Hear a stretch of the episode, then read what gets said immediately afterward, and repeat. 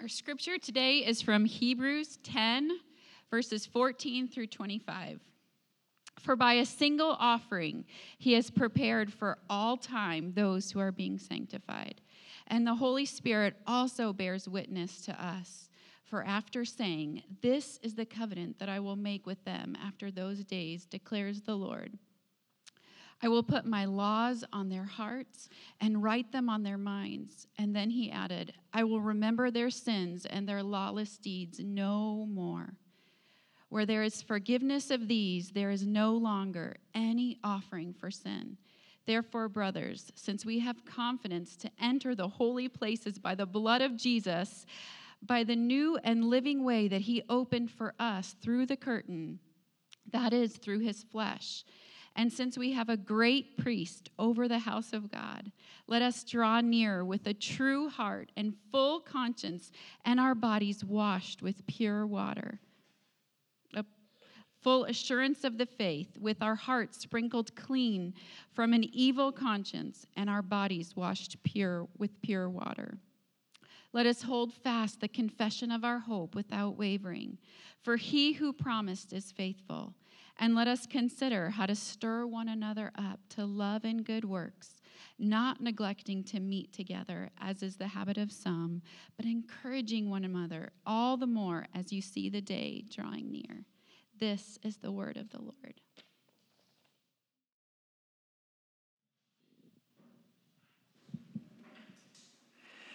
Oh, I was looking, we've got about 10 or 11 families joining us online too. So if at any time during Sundays you ever want to just walk in front of the camera and wave, like there's actually human beings on the other side of there. So, um, and worshiping together. Um, and man, thanks for all that have been serving and helping set up and stuff. I was I was particularly interested in our keyboard player today, and since uh, this was her first time at the keys, so thank you, my daughter, for uh, stepping into that. Uh, it's been cool to see Carrie Ann, who usually plays the keys, actually be teaching Hannah piano lessons, and for that to just be like, oh yeah, that's how it works. Is we teach each other, and then we uh, use our gifts for the glory of the Lord. And so that's been been fun this morning. And it's so different for me viewing the church than how I grew up. Uh, I think when I, and it was nothing against the church that I grew up in, but when I was growing up, I, the, my view of what the church was and my view of what the church could be was very shallow. Um, I had the idea that church was painful. like if you were like, Tim, what, uh, little Timmy, like what's one word that you use to describe the church? And I think I'd say painful. Because in my mind, like what church was, was me trying to be sitting still and me trying to just kind of endure this thing that we do every Sunday. And it's like, okay, little Timmy, I know you can get through this. like, you know, we're going to do this thing. And, uh, and then it was almost like when the doors would open to leave, in my, the way I was just viewing life was, oh, I, I'm set free. I get to go back to normal life. I get to, and I felt good. It was like, I, you know, good job enduring those 45 minutes or hour or hour 15 minutes. Like that was just kind of the way that I saw what the church was about. And then I met Jesus when I was in college, and he saved me. I realized my sin. I realized that I had no hope in a relationship with God, with the sin that that was in my life, continued to be in my life, and it wasn't until I realized that He had actually given Himself so that so that He could forgive me my sin and that I could have life in Him. But then when I went to church, it was different but then when I started going to church, I was like a consumer. It was almost like me going into a restaurant and being like, I'm here to be fed. Um, I'll probably only interact with the server. And when you're in a restaurant, you're never like going up to other tables. Well, Small town, rural Iowa, we do because you know, right? But like if you're in Ames or Des Moines, you're in the restaurant and you're having this like solo experience, or maybe your family's having this like solo feeding experience. There's a waiter that you're interacting with, but the other people are just kind of part of the background. of your like personal uh, feeding and w- what, what you're doing. And, uh, and I think like what we're going to see today, and when there's a risk to gathering, like when there's a risk to going to a restaurant, or for us, for a church, like what is a church? What are we supposed to be about? What are we supposed to care about? Uh, how should we be thinking as we're even gathering together, gathering online? Like, what should be our kind of our meditation? Uh, how should we like premeditate our arrival coming to church? Um, and with COVID, with a record amount of churches not meeting in person, um, with, um, with just the challenges of gathering in person, gathering online, I think it's easy for us to go back to just being consumers and being like, well, online church is like takeout. and in person church is, is me kind of coming in, but it's still just kind of my personal feeding thing.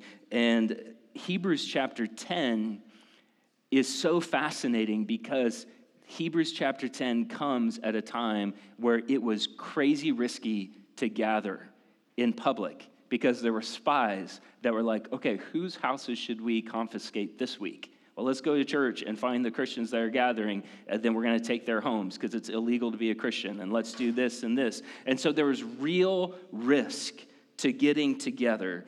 And I think for us living in this season and not knowing what the rest of the summer is going to be like, not, not knowing what the rest of the fall is. It's like, man, should we just all just kind of have Amazon send us our church food and just kind of forget about this gathering nonsense? Or do we actually like press in like we've never pressed in before? And I think Hebrews chapter 10 is our answer. And so if you don't have a Bible, we've got some, we've got a handful of them on the table out there. Grab one, it's yours, keep it. Um, we will have the verses on the screen too or uh, in, in your copy, uh, Hebrews chapter 10, verse 14 says this. And this is the author of Hebrews is leading us towards how to think about church, and this is how we're starting. For by a single offering, he has perfected for all time those who are being sanctified. You might say, I didn't see church in there. I didn't see anything about church. Like, why are we starting here? Well, the first thing that this passage is focusing our attention to is the superiority of Jesus. The superiority of Jesus. Let's not miss this. Um, you know, when we're thinking about why we gather, we need to be thinking about what Jesus has done for us. First and foremost, that's the front burner. What has Jesus done?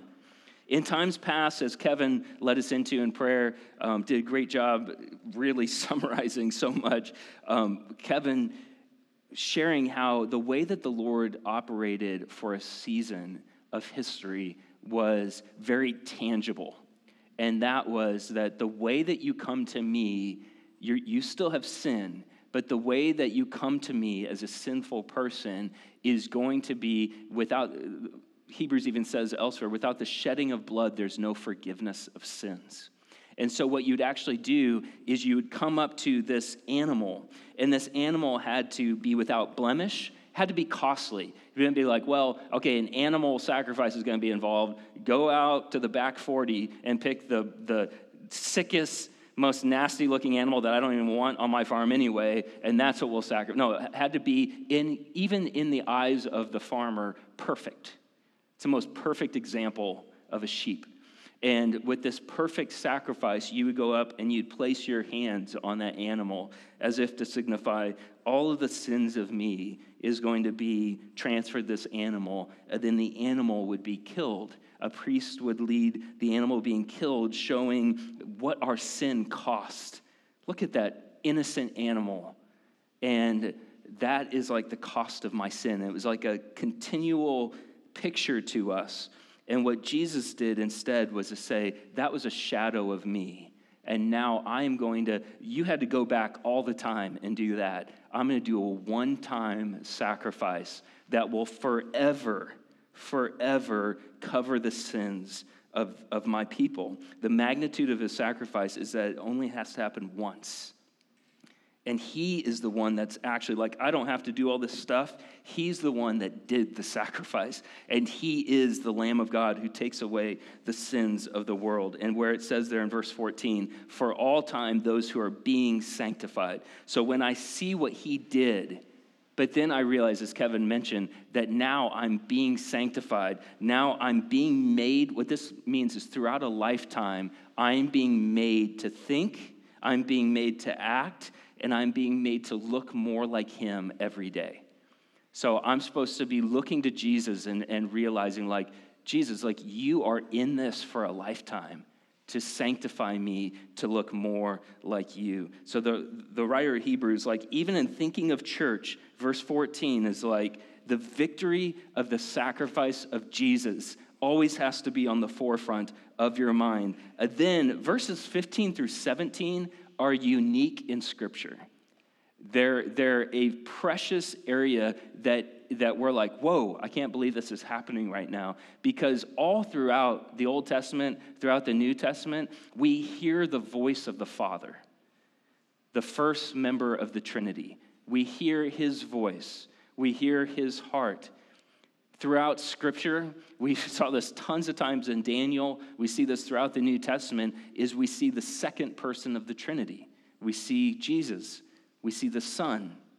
Very rarely do we hear directly from the Holy Spirit, the third person of the Trinity, our one God who exists as three persons Father, Son, and Holy Spirit. And verses 15 through 17 are us hearing directly from the Holy Spirit. And so as we hear from him, here's what the Holy Spirit says The Holy Spirit also bears witness to us, for after saying, this is the covenant that I will make with them.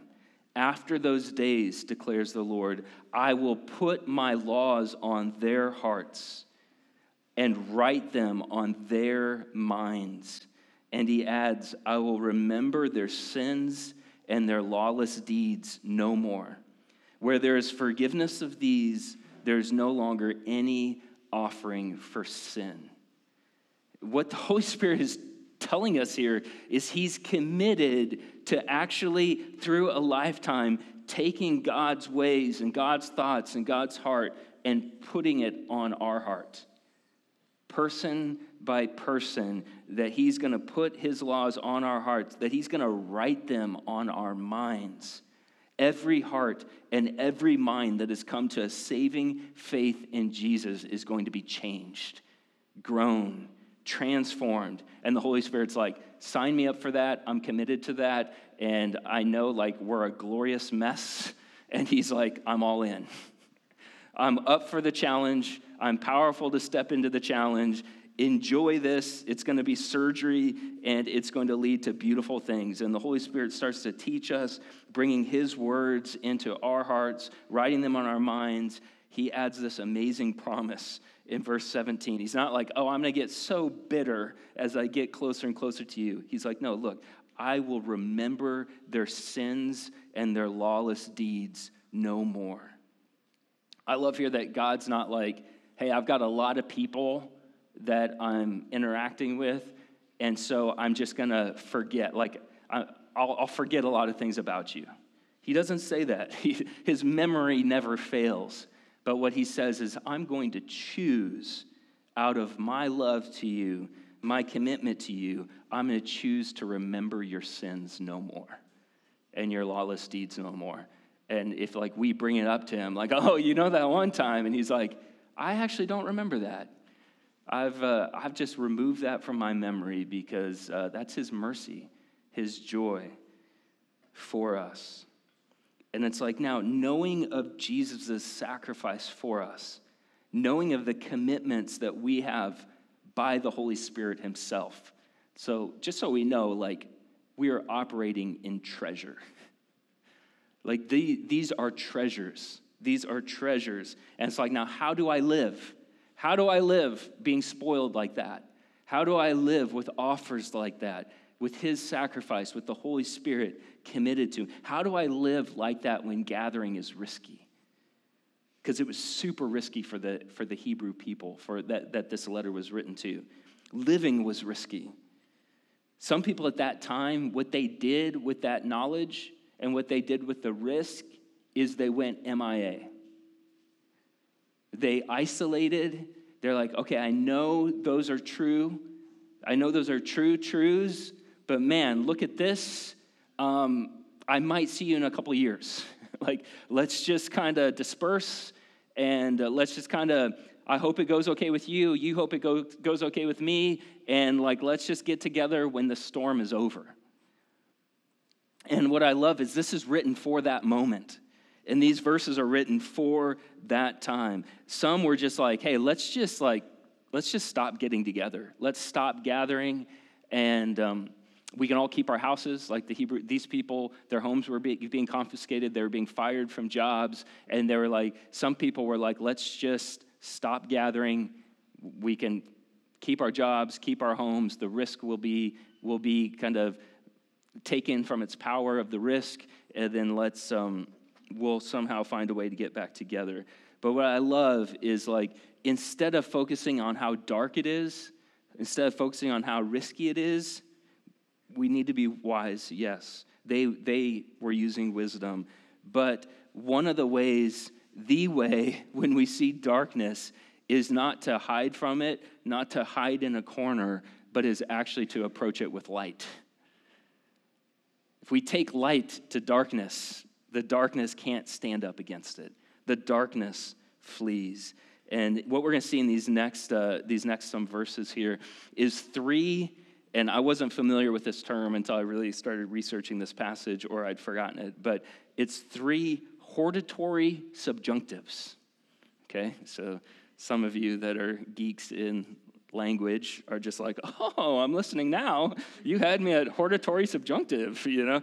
Um, but a, uh, a hortatory subjunctive is a form of the, of the verbs that are used in this next passage, and there are three of them. And what's special about a hortatory subjunctive is that it is true for the person who is sharing it. It's like a true command for the person who's sharing it. So it'd be like for the person writing the book of Hebrews, for me communicating, it's like, this is true for me this is a command for me, and it's a command for all of us. Like, this is not just me being like, you kick the ball, you know, but it's like, let's kick the ball. You know, it's like this is true for all of us, a hortatory subjunctive that we all step into. And the three here that are that are mentioned, the forms, so we'll unpack what each of these mean, but is let us draw near, let us hold fast, and let us consider. So, in light of all these treasures, in light of the risk, let us hold fast, or let us draw near, let us hold fast, let us consider. So, uh, verse 19 starts unpacking this. Therefore, brothers, we could say brothers and sisters with this passage. Therefore, brothers, sisters, since we have confidence to enter the holy places by the blood of Jesus, Faith in Jesus gives us access to God that we would have never imagined before Jesus came and taught us the access that he is opening up to us. Verse 20, by the new and living way. He is alive and he's opening us to this living way that he opened for us through the curtain, that is through his flesh. And since we have a great priest over the house of God, Here's the first hortatory subjunctive. Let us draw near with a true heart in full assurance of faith, with our hearts sprinkled clean from an evil conscience and our bodies washed with pure water. So, first, we're, we're commanded what to do in risky times is to draw near to Jesus for our good when life is risky. It's not to isolate it's not to be like, hey, I'm in my house by myself and I'm just isolating from everybody. It's like, well, I'm hope in your house by yourself, you're drawing near to Jesus. Because if you are, you're in solitude, not isolating. You're in solitude with Him, which Jesus would do with the Father and withdraw at times. Um, it's not us like, hey, what you need to do in this moment is take up sides and look like who's wrong and let's like fight against each other. Or let's just assume God is punishing us and let's just like take our lashes or something. But instead, it's like after hearing these treasures that we have in Jesus and what the Holy Spirit is promising us for a lifetime, what our movement should be is moving towards Jesus, drawing near to him. And look what it says with a true heart. With a true heart. Um, the Greek speaking world, it's a little different than us because I think we're such literalists. We're such like, you know, we, I think all of us have like an engineering flair in us when you compare us to other parts of the world. Um, when we think of heart, we just think of your heart. You know, we think of that organ that's beating. When the Greek speaking world thought of heart, they thought of your entire being, like all that encapsulated you. So part of it with a true heart was that, hey, you might be putting up a front. You might be telling people that you're, oh, I'm good, I'm good, we're all good. But you might be actually feeling sad or you might be feeling hurt. You might be feeling lonely. You might be feeling angry. You might be feeling depressed. You might be feeling anxious. You might be feeling shame. You might be like a recipe of all of those things at different, different levels. And Jesus isn't being like, that's gross, stay away from me, get yourself together, then come to me. That's not what he's saying. He's saying, with a true, with how you truly are, and you might not even know how you are. There are times I'm like, I'm feeling something negative in here. I don't know what it is. Lord, would you actually like undo all the spaghetti inside of my heart to actually show me like why am I feeling this way? But here it's like, man, in the risk, in the pressure, in the tension is with just all that you truly are, where you're at, draw near to him in full assurance of uh, faith. As we draw near, we're drawing near the one who gives us the clean heart, who rewrites the script in our minds and in our conscience.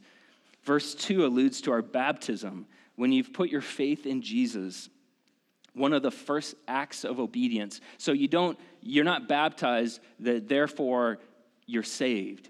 Having put your faith in Jesus, giving your life to Jesus, a first step is for us to be baptized as followers of Jesus. And here he's saying, like, that baptism will serve as like a roadside sign of Jesus' rescue of you. And you can, for a lifetime, kind of be looking back and be like, oh, you, you were with me then, you're with me now. I can draw near to you. If you've put your trust in Jesus and haven't been baptized, for me, it was several years after I came to Jesus that I started realizing, like, oh, wow, I should be baptized. I, I want my faith to go public. And uh, let's do that. We can do that right here. We can even do that next week. So let me know if, if that's something that's like, oh, yeah, I should be baptized. And uh, it, it's a amazing moment in the life of the church.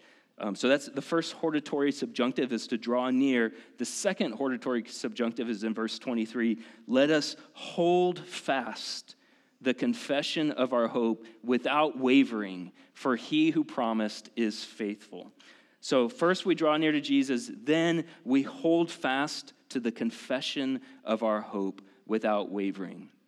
Romans 10 9 says this If you confess with your mouth that Jesus is Lord, and you believe in your heart that God raised him from the dead, you will be saved.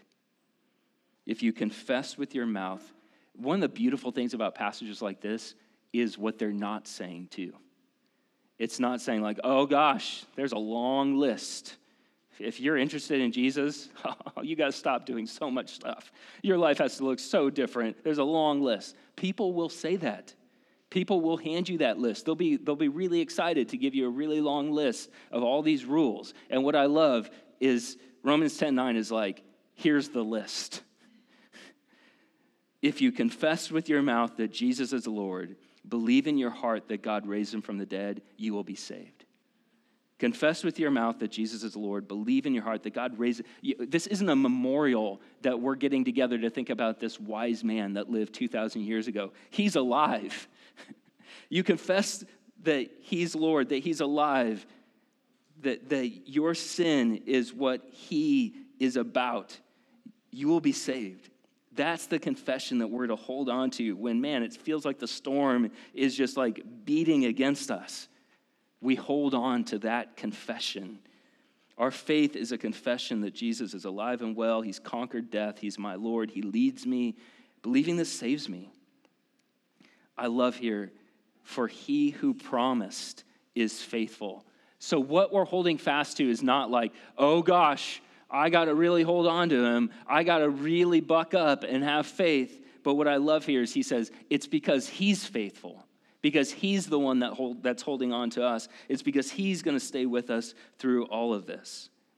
Eh, so, in with all of this treasure, with these two hortatory subjunctives, now this takes us to like the culmination of today, like, like why we are really gathering around this passage today is because the question of is our gathering like a restaurant?